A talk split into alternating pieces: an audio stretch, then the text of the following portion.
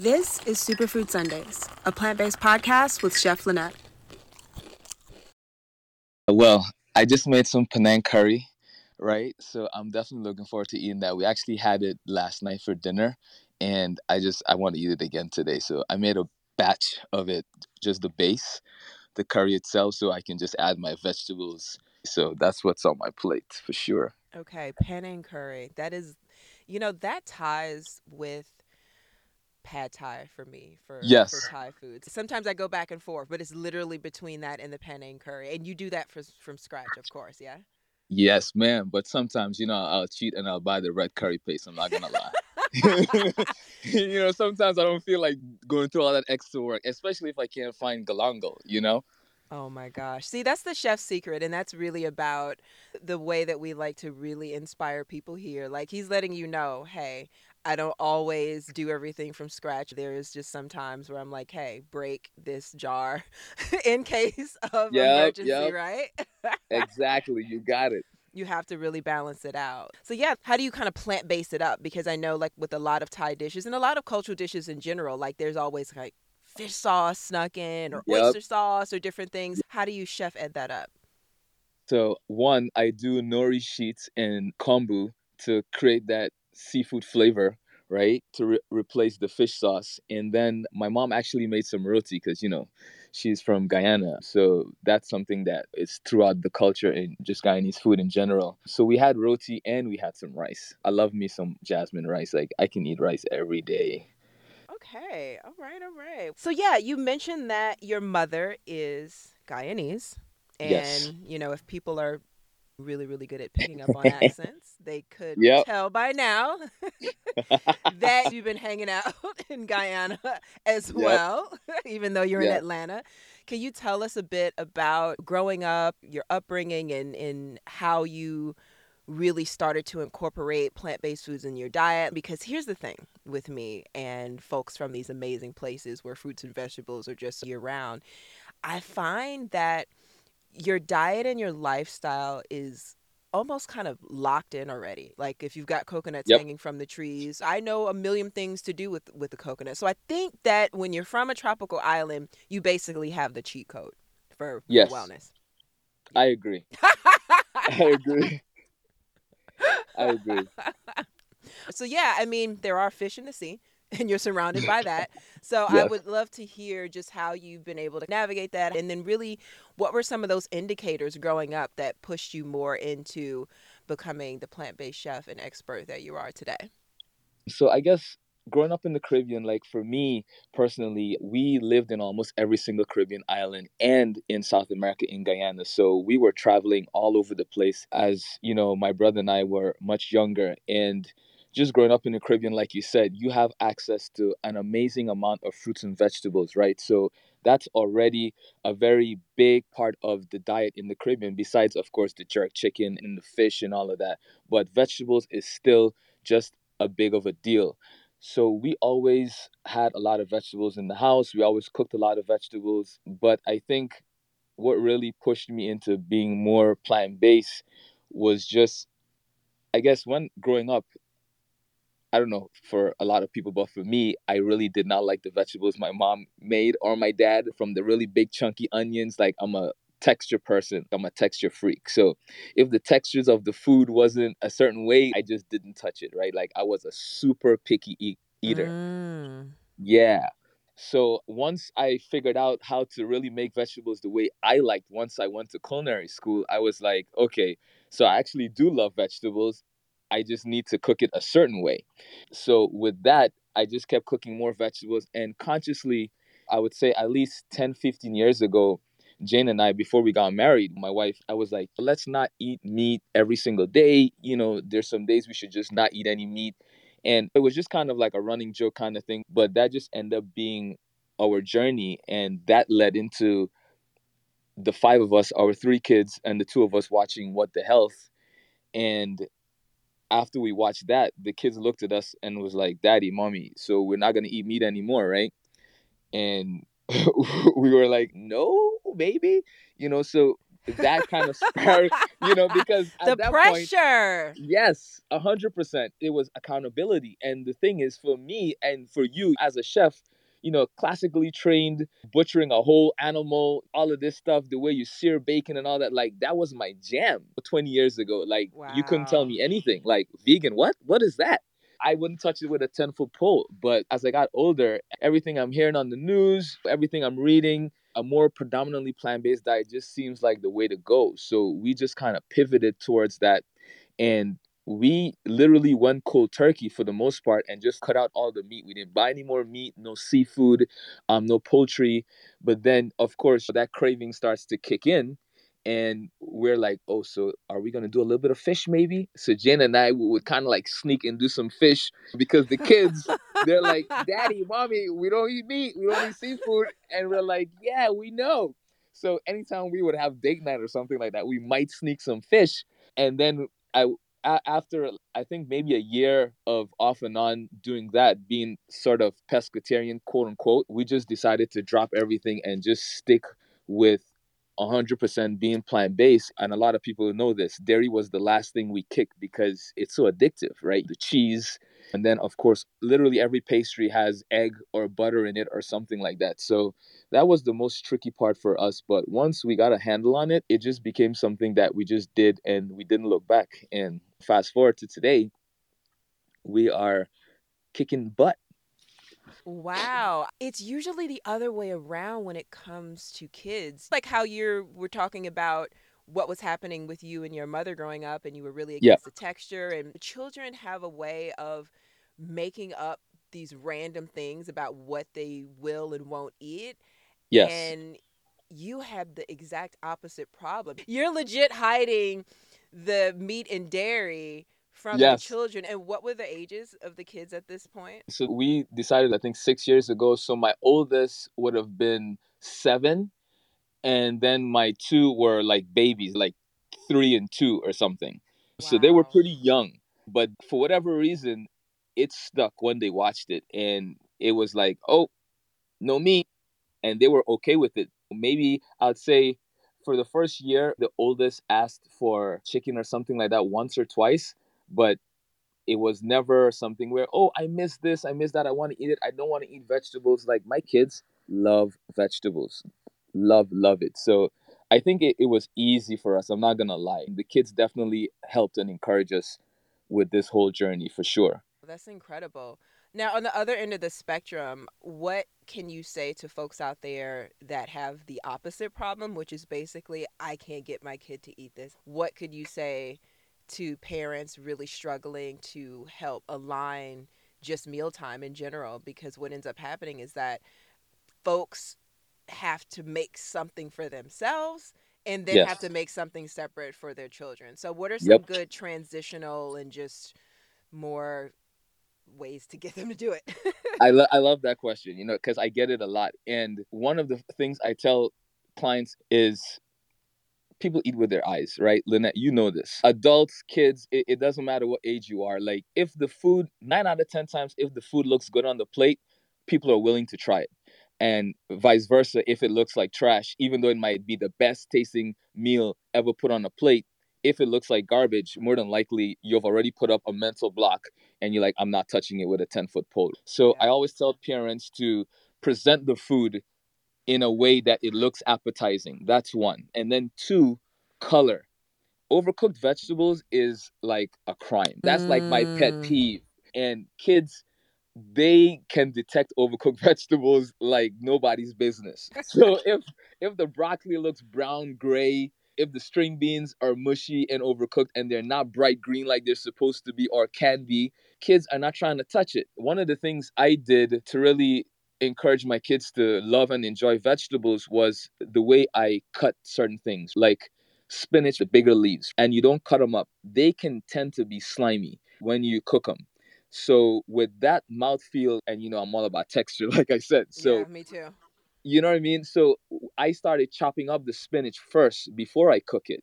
The string beans and stuff like that, I would cut it into smaller sizes, asparagus, because certain things, depending on how they look, the kids are not trying to enjoy it. So it was always for me to make sure my green vegetables were bright The chlorophyll was just super green. I blanched and shock them first just so I can retain that color. And the other thing I would say to parents is to involve the kids. Some parents will feel like their kids, what do they know? But they are just as important in the decision making as anybody else. So I would take my kids shopping. I would take them to the farmer's market. I would let them pick out the vegetables, right? Because the minute they are a part of this whole equation, in terms of going to the supermarket or the farmer's market, actually picking out the vegetables and then taking it a step further and actually having them help you prepare the food, you're you have a way better chance of them trying the vegetables this way versus you just doing everything and just dropping it in front of them and say, eat your vegetables, they're good for you. Do it because I say so, kind of thing. You know what I mean? Absolutely. It's interesting because I feel like you've taken it to the next level as far as involving your children because when you go to Knife and Spoon and you click on our founders, not only is it a photo of you, but it is literally the cutest photo of your son with Thank a you. mini, oh my gosh, a mini apron. And it's just like a little mini me, a mini apron with a mini bio and just everything. So you've literally made this a family affair, which I think Yes. is is really awesome. What was your, you know, reasoning behind that and how is it going and what do you see the future Yes, being he on the photo? But yeah, tell me Uh, more about this. Awesome, awesome. So he's six and he is so involved in Knife and Spoon. Like it's crazy. I remember he was, I think, three years old and we had just come back from London and I went to go get some fabric because I was testing out a new type of apron uh, that I wanted to uh, carry on the website. And so I got some really nice vintage denim in London. Um, in the fashion district. And when we came back, he was like, Daddy, is this for the aprons? I was like, Yes, it is. So every time I would do videos, he's like, Daddy, can I do a video too? And I wouldn't, I literally would not tell him what to say. And he said, I work for Knife and Spoon and my dad just da da da. And he just went into business mode like someone prepped him to do it. So he really wanted to be involved. He asked, he's like, Daddy, can I take pictures in the apron for the website? Like, this is all him. So I was like, I have to do this because originally Jane and I, we started Two Mango Sisters for his sisters. And, you know, we created some hair care products, like all vegan natural hair care products. And I didn't want him to feel left out. So when we created Knife and Spoon, I was like, all right, this is to be Ed's jam with me. You know, we're to do it and he just took the ball and he went with it and he hasn't stopped since he continues to ask every chance he gets to either record a video for us to post or come up with a new apron he's even trying to come up with new products he does the taste testing when we do our new seasonings and all that stuff so it's he's really involved so it's awesome Wow. Wow. That is that definitely is like involved. That is very Yeah. involved. he totally is Wow. Okay. This is this is great. Any ideas or thoughts for actually creating like video content or or more things where he is like speaking and engaging or maybe like a spin-off like you know, baby knife and spoon or kids some type of more kid-centric thing? Yes, I, I'm glad you asked that. He loves doing pancakes, and we have the brunch and waffle mix, but we're trying to come up with something that he can call his own, maybe like a cookie mix. So we're working on a few things. We're not sure what avenue we're gonna go, but right now he's really obsessed with the aprons and the different colors. So we're trying to figure out how do we just do something where it's all him from start to finish and I don't have to touch it so he can totally get the credit for it. That's cool. I love the apron. Thank you for sending me one. I mean, I think that, gosh, that would be great for the kids because once they have something that is a tool or some type of accessory to what it is they're doing, they get into it even more. It's especially Exactly. something like an adult thing is an apron. Oh my gosh, I get like a child's version of this. It's Yeah, great. whenever we whenever we cook, they run and get their aprons on. Like that's the first thing they do. So they're Wow. all about being in the kitchen, chef ready. My daughters, they're both waiting to grab a knife so they can start chopping. I'm like, ah, you got some time. We can prep some onions, peel some garlic and stuff for now. Snap some sh- sugar snap peas, but I'll, I'll keep the knife for myself. So they only get the spoon. It's it's Just the funny Just the spoon. because it, it's interesting. When I lived in Mexico, like I worked with like a machete a lot for coconuts and things, and I would see really young children go to town with a machete, like way younger than I would really think. I feel like when you grow up in a certain place, and maybe this was the same for you, like growing up, A hundred percent. where, did you have a machete hundred at like six years old, and now you're telling your son, "Hey, hey, you only get the spoon." You know, it's funny you say that because that's literally what it was. Like, you know, growing up in the Caribbean, especially in Guyana, like my parents, well, my grandparents, I should say, they had a farm. So machete, or in the Caribbean or in Guyana, they call it a cutlass, right? A cutlass. Oh, and oh, really? I didn't know that. Okay, I Yes, learned yes. something new. A cut cutlass. Okay. Yeah, they, we call it a cutlass, and it's literally the same thing. And I had one, and coconuts, of course, like you're chopping coconuts all day long because it's just there growing freely.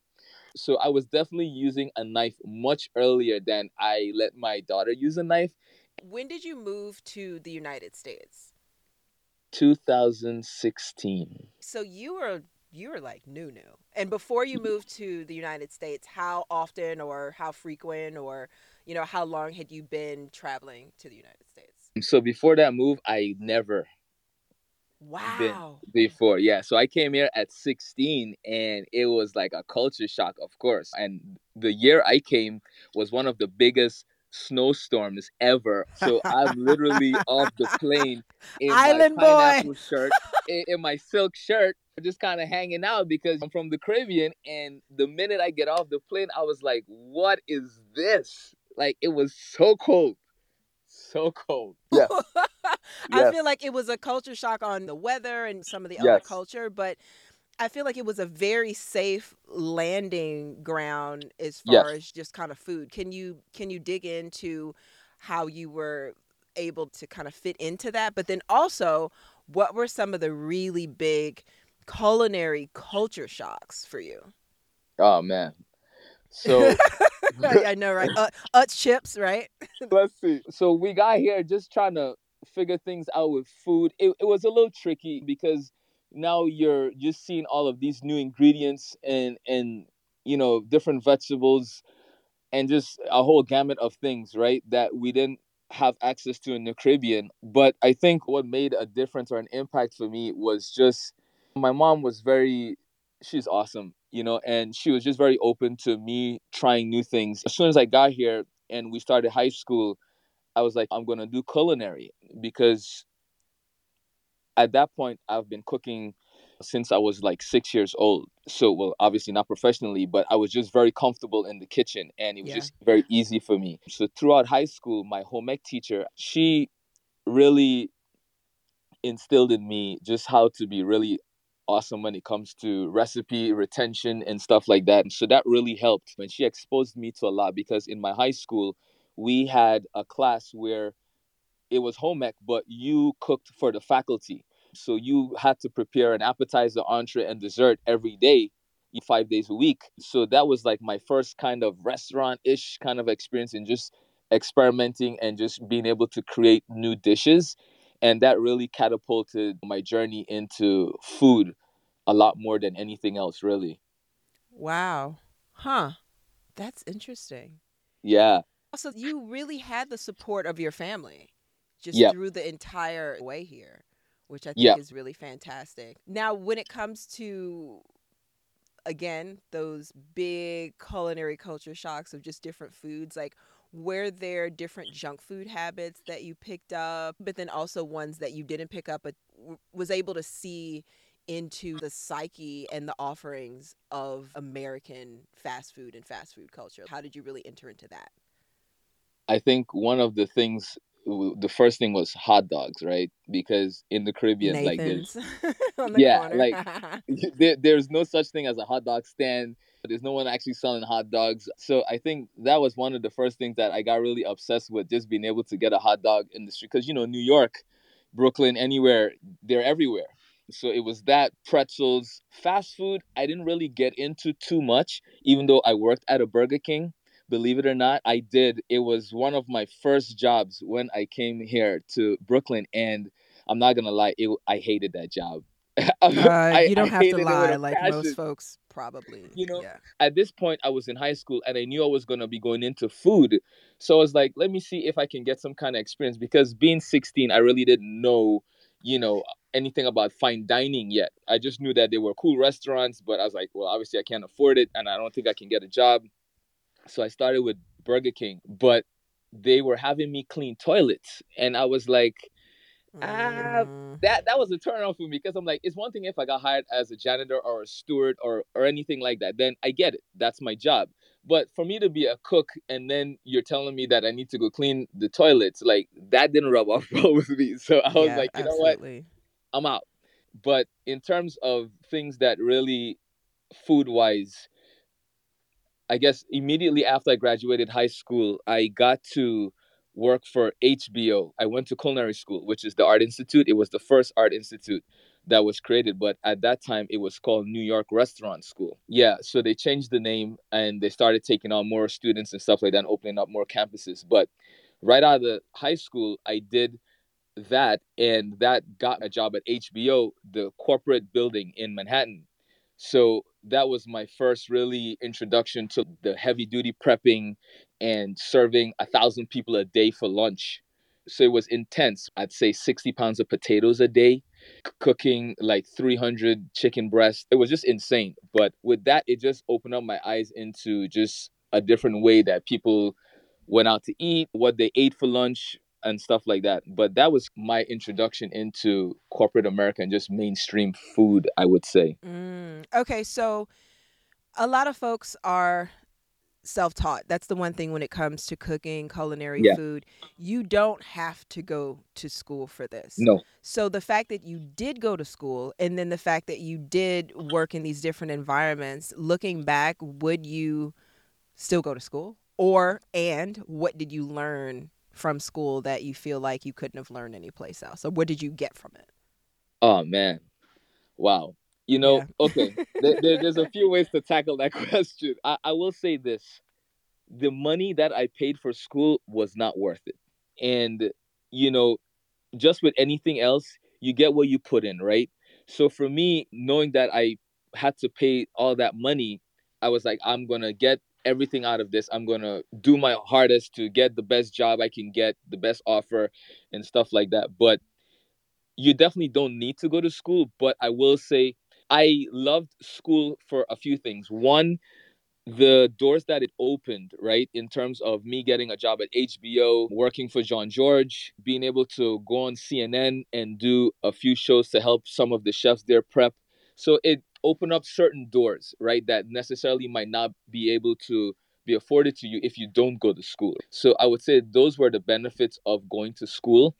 But in terms of learning, whatever you learn in school in terms of technical things you could definitely learn by just staging at a restaurant right because Yeah. plenty buddies of mine that didn't go to school and they're amazing chefs executive chefs and they're killing it they just learned from the dishwasher station all the way up garde manger you know hot apps you know poisson station you Yep. know the grill station whatever it is right because you can definitely get the same kind of training just someone won't be there holding your hands. Well, this is what mise en place means. This is mirepoix. You, you know, you're gonna learn it by default, right? But it's not gonna be notes that you're gonna have that you can refer to later on. Yeah, yeah. And and what you're doing in school and just what happens on the line is it's so crazy because it's like it's it's two different things and it's Yes. it's the execution is one thing but the energy I think is what really changes between learning something in school and actually applying it in the real world the so real to world. speak. Yeah, I went to school in New York. I went to art school and I say that all like what you said is exactly the same way that I feel. Like I didn't pay to actually learn how to Yep. do art. I learned how to network more with people and I got an opportunity to go and use all of these resources in school without having to set that up myself and Yep. then also finding that opportunity to say like, "Oh wow, okay, I just got like a big advertising job. I wouldn't have been able to do that." So you kind of get paid back in a way like if you work Yes. it the right way, but it definitely is an investment into it, into a network for sure. And I think, you know, as an alumni, you know, as you continue to grow, they obviously want to have a part of that as well. And you know, like you said, I remember tons of people that I went to culinary school with. As soon as we graduated, half of them did not even end up staying in culinary. One went to CVS to work as a pharmacist assistant. What? You know, yeah, like there were so many people that just kind of fell off after paying all of this money just because, you know, like I said before, it, it really depends on how much you put into it and how hungry you are because they can give you the job placement and all of this stuff. But if you literally sometimes have to fend for yourself and like literally go out there and get the actual job that you want, you know, but there were some people that just didn't make it in terms of sticking with the culinary after paying all that money and it was just so sad to see. Yeah. I mean, that's the same thing that I've seen with art school. A friend of mine, she is totally a nurse, totally a, a, registered nurse, and that's what she does. And I'm like, wow, we were in the dark room together, but okay, that works. You're looking at X-rays now, but that's okay. yeah, yeah. but yeah, life twists and turns, and yes. I think that's what really it's about, and it's finding what really works for you, and then how all of that kind of like spills out. And I think that with the experience and the education that you have. I think that's what's really been able to spill over into just the different products and things that you offer and the services. You've sent me a lot of really cool stuff. I think all of that, you know, again, plays into it. You've got yep. spices, you've got breakfast, you've got cookbooks. Can you talk about basically everything that you have? Um, yeah, this, just go down the line because you've got a whole line yeah. of a lot of amazing things. My brother loves your spices. He absolutely loves them. He's been using them. So we have a pancake and waffle mix that started right when COVID happened and things got crazy. We have about eight different seasonings, um, spices. I'm working on four new ones that we're gonna launch next month. I can't wait for these to come out. And we have two cookbooks, we have aprons, and we have some merch, some sweaters, some t-shirts, all that good stuff. Okay that's a that's a lot you know because most folks like work with one thing how has it yeah. been from an entrepreneurial perspective of getting these products out getting the packaging the co-packing the distribution the order fulfillment like that is uh, like that's why when i see this i'm like oh my god god bless you like you've got like more than one product that you're doing how is all of that working for those that are trying to crack into the food business from a packaged goods point of view? What are some things that you could touch on with that? Gotcha. So funny you asked that because I literally just did a masterclass not too long ago. Because I know a lot of people want to do spices and products, but there's just so many companies out there, and unfortunately, some of them are very shady. So I had to go through a massive list of purveyors in terms of who I wanted to get my spices from and where they're getting their spices from. And then with the pancake and waffle mix, that was oh my goodness, that took a minute because the first few companies that I started to work with, it just did not end up good between communication, you know, them getting the money and me waiting forever to hear back from them. There's a lot that goes into starting your own line, but it's it's fun for me because I love recipe testing and I love creating products.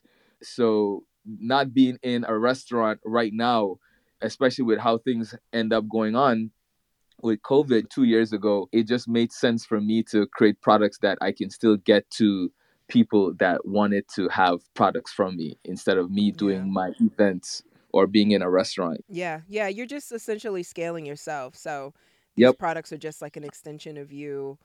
Exactly. Um, that that people can really activate in their home. From the from the service perspective, you're doing TV, which we're going to get on in a second, but you're also doing things on the back end. Like, are you doing recipe development, consulting with others? Yes. I just finished working with a restaurant group. I created a whole menu for them, all vegan. It's a totally new concept. And that was fun because I literally had to do appetizers, entrees, desserts, of course. I consult with restaurateurs. I do recipes for people in general, and I create products or I help them with recipes so they can now create a product with that recipe. So for me, a consulting chef is just one of the hats that I wear besides creating products for myself. Yeah, definitely. And I mean, that's the way that you really need to stay afloat. yep, yep. you have to Yep. really diversify your experience. So I, I definitely see that, and I think that that's awesome. Now let's talk TV. You've been Yeah. on right. You've been on quite a few shows. You've been on Food Network's Chopped, uh, which you won one of the competition. You've been on Beat Bobby Flay, Yeah. Chef Wanted, and a few others. So so yeah, let's get to the one that you won. Let's also talk about just the auditioning process and how that goes and the production and, and everything. We had Chef Priyanka on a while ago and I she's heard that one. yeah, she's been on a lot of different shows as well. And that's a completely different animal than just saying, Hey, I'm just gonna work in this restaurant or hey, I'm gonna create these products. It's lights, it's cameras, it's action, it's storylines, it's There's a lot. right, right. There's So dig lot. into it. How did you get that opportunity and how did you continue to kind of parlay that into other shows? So when I worked at Buddakan in New York City, the oh chef God, at the time. Yes, Oh for God, five years, Lynnette. Ooh, Five years. oh, Buddakan's amazing. Okay, so you're at Buddakan. Yes. So I'm at Buddakan, and the chef at the time, his name is Lon Symensma, amazing chef, real good friend of mine. So where Buddakan is situated, it's in the same building as MLB. It's right across the street from the Google building, and it's also the home to one of Food Network's main offices. So he's walking in the lobby, I should say, because it's also this is Chelsea Market, so there's tons of different purveyors on that same floor where Buddakan is. And he's heading to work and one of the casting directors for chop was like hey you know he's telling me this. They wanted to have him on the show. So he spoke to them and he was like they asked him do you have anyone else any of your line cooks or chefs you know would like to be on the show? And he said yeah i'll get you some names. So he came into work and he was like ed do you want to be on chop that's like of course because this was when chop was like hot and it's still yeah, hot but Chop was like was- popping, popping. Yeah. what? And you know, this was like 2010 when I did Chop. So it was definitely, you know, this is season four, so it's still pretty new. So he said, you know, here's the number, go do the interview and let me know how it goes. So the way the interview went for Chop was I went to, I think Long Island City is where they were holding their interviews at the time. And it's literally two cameras, someone is sitting down in front of me and just asking me a bunch of technical questions. And just to get my TV presence on camera. And once that was done, I got a call back and it's like, we would love for you to be on the show. I was like, what? Like that? So once I got the okay, I told my chef, and we literally, for the next month, we practiced our version of Chop at work.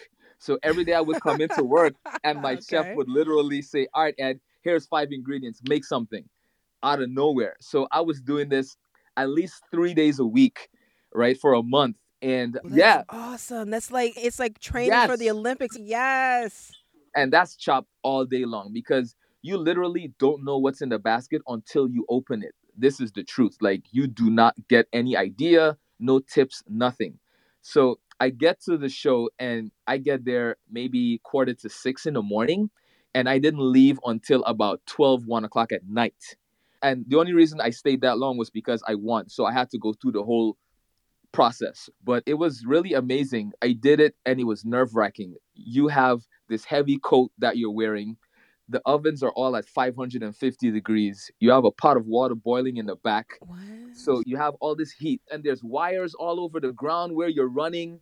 I mean, it was really, really intense, but it was fun. Honestly, I would do it again if I could because I just love that rush. You Yeah. know, it's amazing. But that's how I got on Chop. And once you're in the database for Food Network, you get emails for different shows all the time. And then you just have to kind of reply if you want to do it. Okay, so how did that happen with Bobby Flay? Because Beat Bobby Flay has always been interesting to me because of just what it is. What did you make and, and how did that go? I didn't see that one.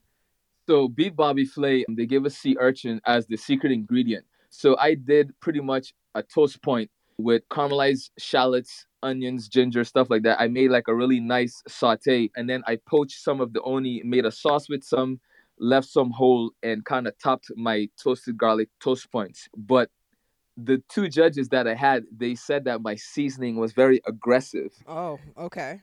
I mean, I am from the Caribbean, so I do like some heat, you know. So I, uh, unfortunately, it was, uh, I guess, a little too spicy. So they didn't like that too much. But the funny thing is, they ate all of it. So I was just shocked. But I didn't win. I wasn't disappointed. It was more of a learning lesson for me, you know, because sometimes you go into things and you're very confident, but then God has a different plan, and He is like, "I'm gonna bring you down." Let me hum- let me bit. let me humble this brother for a yeah, second. Yeah, exactly. You know, so I was definitely humbled. Definitely. Do you see yourself doing any more TV or just maybe content of your own? I think so because I, I love educating people and I love sharing the culinary knowledge that I have. That's what I want to talk about, which is your cookbook, Veganish Food You Want to Eat. I think one of the reasons why we click so hard is that we really leave room to meet people where they're at on their journey. So the title of your book alone, the ish at the end,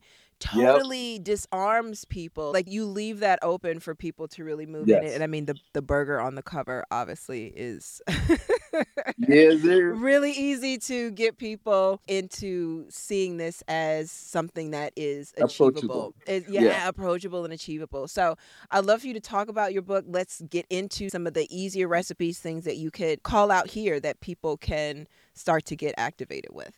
So yeah, veganish was a name that I was really adamant about because I wanted it to be approachable. I remember when I first got on Clubhouse, there were some vegan rooms that just really made people that were not vegan feel really bad, you know, and I wanted to make sure that I wasn't in that realm of veganism where you have the people that point fingers, right? Because everyone's mm-hmm. on their own mm-hmm. journey. It's great and good for you that you're vegan and you come to that realization and that consciousness early, but we're all not there, you know. And the people that are there, you just need to be someone that facilitates people getting there and not being you should and you should not and you're bad because you eat meat. I was never one to be like that.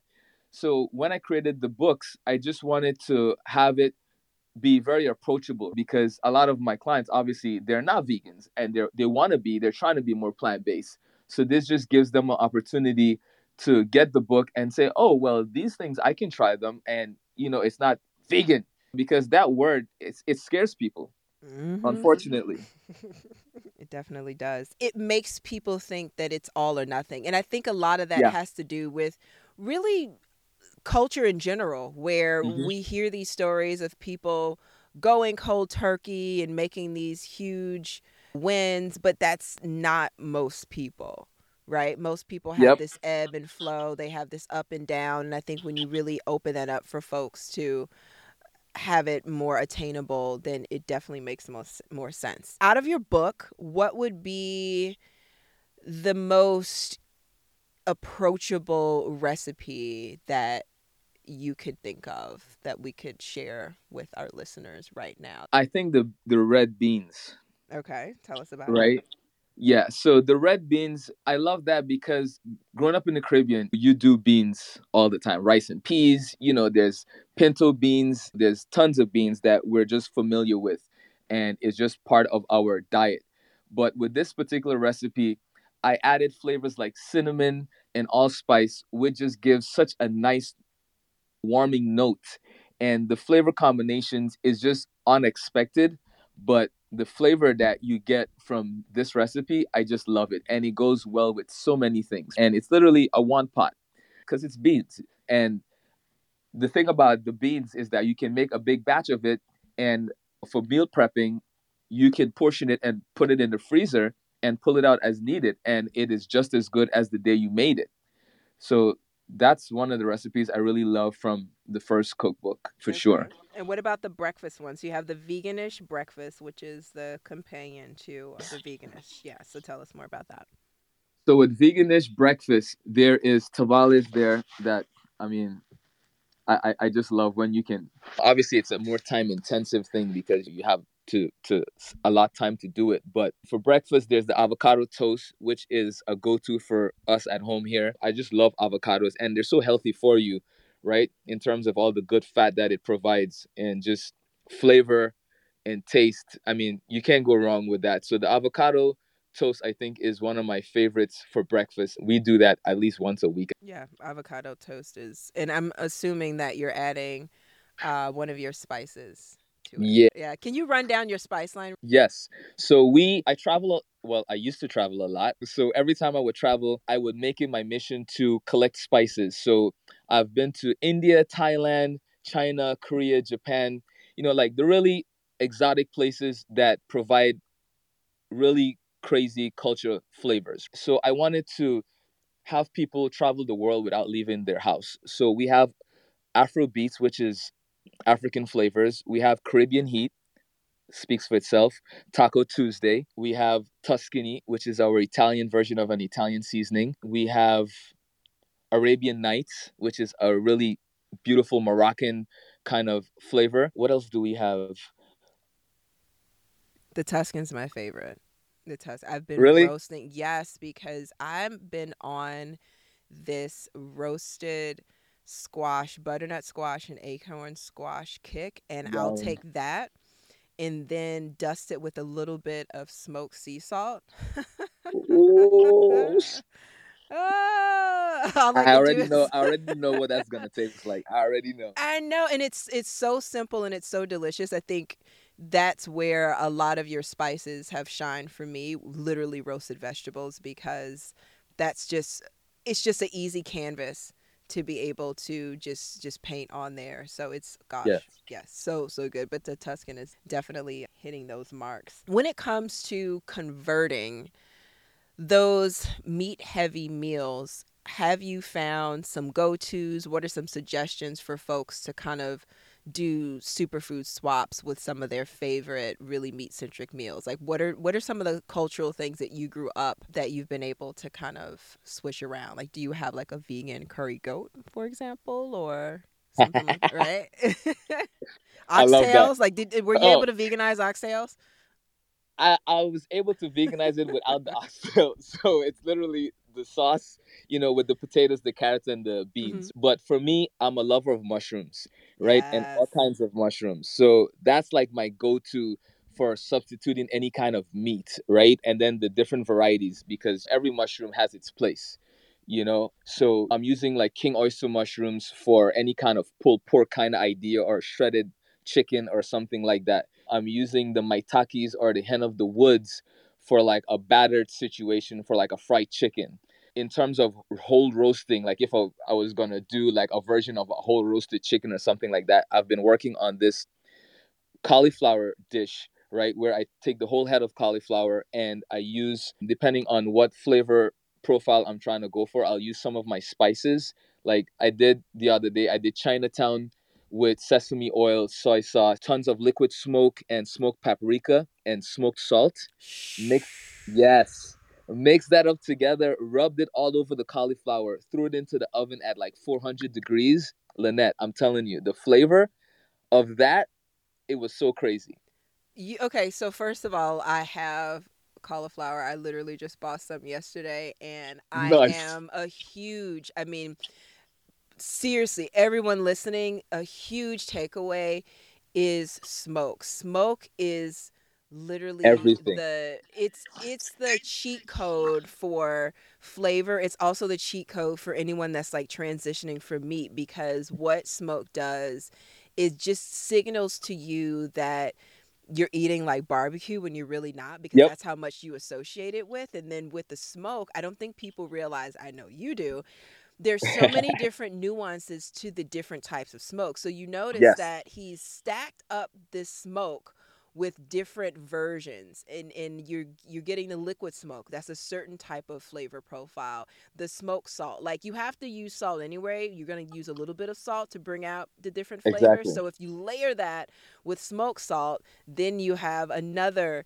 situation then you have the smoked paprika that's also going to give you the color and then also give you another version of smoke so when you really bite into something that is so chunky and amazing like mushrooms yeah, or the cauliflower.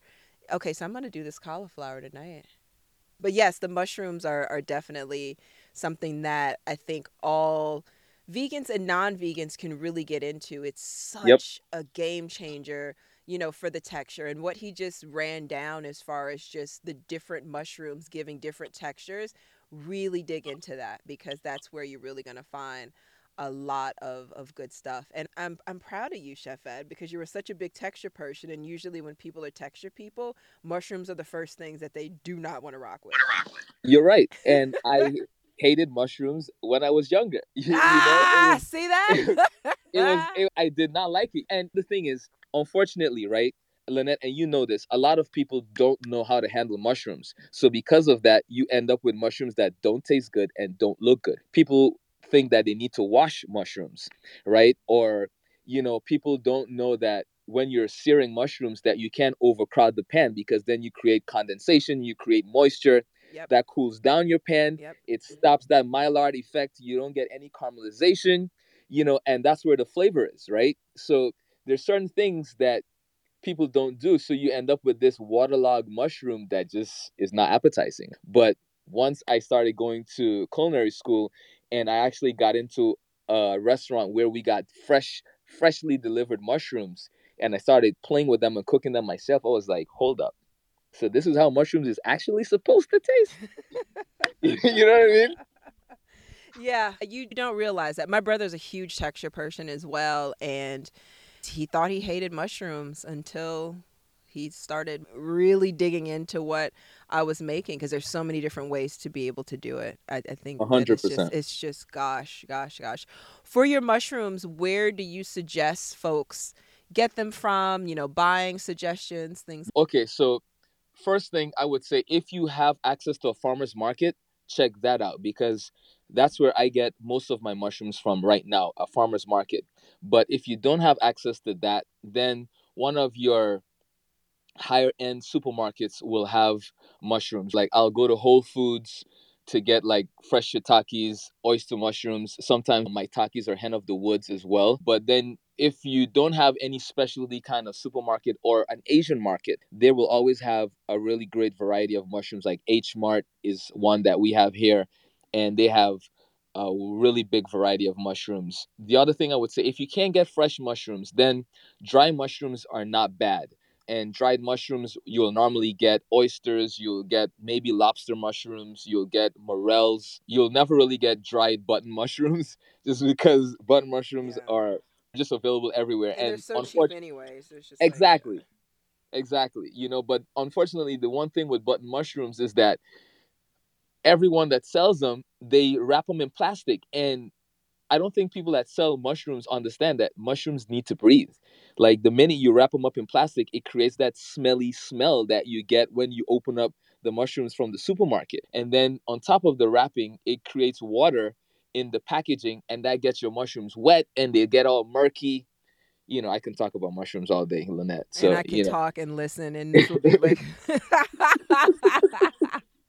Let's talk a little bit about unpopular opinion. So I mentioned Chef Priyanka, and one of her unpopular opinions that really blew my mind is how much she hates salads. And that was the most unpopular opinion ever. Is there something that you really don't like that you would think someone that's a chef or someone that is in this plant-based community is there anything out there where people's jaws would drop like really you don't do that yes, I, I, you, you're not gonna believe it oh too. my god drum roll Chocolate. I do not like chocolate. thanks everybody for listening please subscribe and rate ah, are you serious So, I loved milk chocolate, right? And since that's we became chocolate exactly, so, but for me, the dark chocolate, the first time I had it, I, I just couldn't do it. It's just too bitter for me. I could just never get into the flavor of it. And I worked with tons of chocolate because I did pastry for a while, you know, out of school, working for Jean-Georges, and I would dibble and dabble in it. But I can't sit there how some people can just take a nice big chunk of chocolate or eat bitter chocolate with whatever it is they're doing. yeah some people like me go ahead Yeah. but to my defense, in the Caribbean, cocoa, right? You know, the actual fruit that makes the sort of chocolate that Mhm. becomes the other chocolate, Mhm. that cocoa I don't mind. I just can't do that super potent bitter chocolate that is sold for pastry. Okay, so there's Yeah. just levels to your ch- Yes. chocolateness. There is. Wow, that was a hell of an unpopular opinion. So there's some nuances within it. It's you just have to kind of Yeah. figure out how to how to make it work for you. And for the wild card, uh, you've mentioned Jean-Georges a few times. You've mentioned Buddakan. You've mentioned obviously like Chopped, and you are a familiar face in your own right. But who has been the most exciting, high profile person that you've been able to serve? Oh man, I have a oh, you nice got a list. list? Oh, okay. I got I got a nice list. who's who's a part of the Chef Ed cult? Okay, so we have Bill Clinton, we have Alright. Diana Ross, Nice. we have Nicolas Cage. Oh, Um, Nick Cage. Yeah, we have Bradley Cooper, and I don't remember who else. That's awesome. Bill Clinton. That's a that's a pretty big one. yeah, it was it was it was intense, you know, because uh, obviously security had to come all through the kitchen. We had people standing in the kitchen while I was working, expediting. Everything had to been checked. It was insane, but it was fun because it's New York City, so that kind of stuff happened on a regular basis anyway. Yeah. So it wasn't so much foreign, but it was just very exciting to just see Secret Service just standing there looking like men in black, you know, all serious in the kitchen, right? Yeah, because there's so many things that can happen. you know, Exactly. when it comes to just the security of the food. I mean, did he have like a taster? I Oh, mean, one of the Secret no, no, Services, let uh, me try this sauce to make sure that Bill can have it. I know, right? No, he he went straight to town. It it was it was fun. That's yeah. great. That's great. Oh my gosh. I can see a book coming and it's not necessarily going to be a cookbook. How many countries have you lived in? Wow. Jeez. I've lived in Grenada, St. Lucia, St. Kitts, Barbados, Trinidad, Guyana, and uh, Suriname. Okay, so So- that's seven. Wow. Yeah. Wow. That's yeah, seven different cultures and that all has, you know, played into how Yes. you're able to just make so many different amazing things happen with plant-based and I think that that's what people really appreciate that you get to just kind of cherry pick all of the amazing things that different cultures make and I think that you are in such a great position to just continue to, to thrive. It's it's so awesome. I did not know you lived in seven countries. With that, I want to get to one of the final questions, and that is what is your woo woo? Everyone has a woo woo. Is it meditation? Is it affirmations? What's that thing that you shake up? The magic Oh, eight ball? The eight ball. Yeah. is it like burning sage? Like what what is it that keeps your fire going that doesn't have directly to do, you know, with your work and career? How do you do it? Man, I think it's a tie between martial arts and watching movies. Like I love to watch movies. Okay. I saw a video of you with martial arts. Tell us more about that. Yeah, we've been doing martial arts for I think going on five years now, four days a week, and next year I'm gonna be testing for my third degree black belt. So yeah, Yeah, that's definitely a woo woo, dude. What are you talking about? no question. How did you get into that and, how do you feel like that plays out into just the pressures of for me, I've always been attracted to Asian culture. As a little kid, you know, I owned tons of VHS tapes of kung fu movies. Like I had a list going up to the ceiling. Like every weekend, I would go to Chinatown when I lived in New York, and I would cop like two or three kung fu movies. And then my uncles, you know, when I was a much younger kid, would take me to Chinese restaurants for takeout. I just loved that culture. From the food to the martial arts it was just something that i was very passionate about. So my whole life i literally wanted to do martial arts. And i was like man now i'm too old to do it. You know i'm like 30 something like who's gonna do that? But i found a really amazing teacher. And i guess because i've been so fascinated and been watching it so much that my brain was kind of already conditioned to do it without me realizing Mm, absolutely.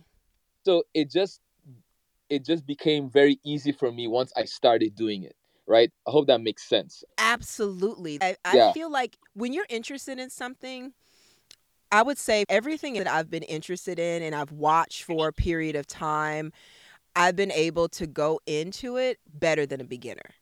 Nice. You know what I mean? Like not Yep. like, oh my God, I'm an expert. Like, but I've seen it enough. I've absorbed the culture enough. The only thing that literally was the most humbling ever was surfing because I don't care how many videos I've watched of Kelly Slater or anything or anybody, you were literally trash until further notice. It was nothing that you could do. So I completely understand that a thousand percent. You got in and you could do a little bit. Yeah. yes, yes, yes. Yeah. And that has been able to just spread over into just your everyday life. Yes. Yep. Now my kids, we all do it. All five of us. So my oldest, she's a black belt now. My two youngest are gonna actually be testing for their black belt maybe the end of this year. And actually, I even convinced my mom to do martial arts. So she is actually gonna be testing for her black belt with my two youngest as well at the end of the year, just so you know she can stay young and you know healthy, and you know be active. Wow. You have such an incredible foundation for family. That is really one of the biggest takeaways that I've gotten from this conversation. Like family. I is appreciate that. So yeah, I mean family is so intertwined from the support that you've been able to get just through over the years of making this transition to being able to come to the United States and work on things, working with your sister, getting your mom to do martial arts and your son at age 6 tapping into the business and being a part of it and having these other businesses is phenomenal. This is great. Thank you, thank you, thank This you. is great. Learn more at superfruitschool.org.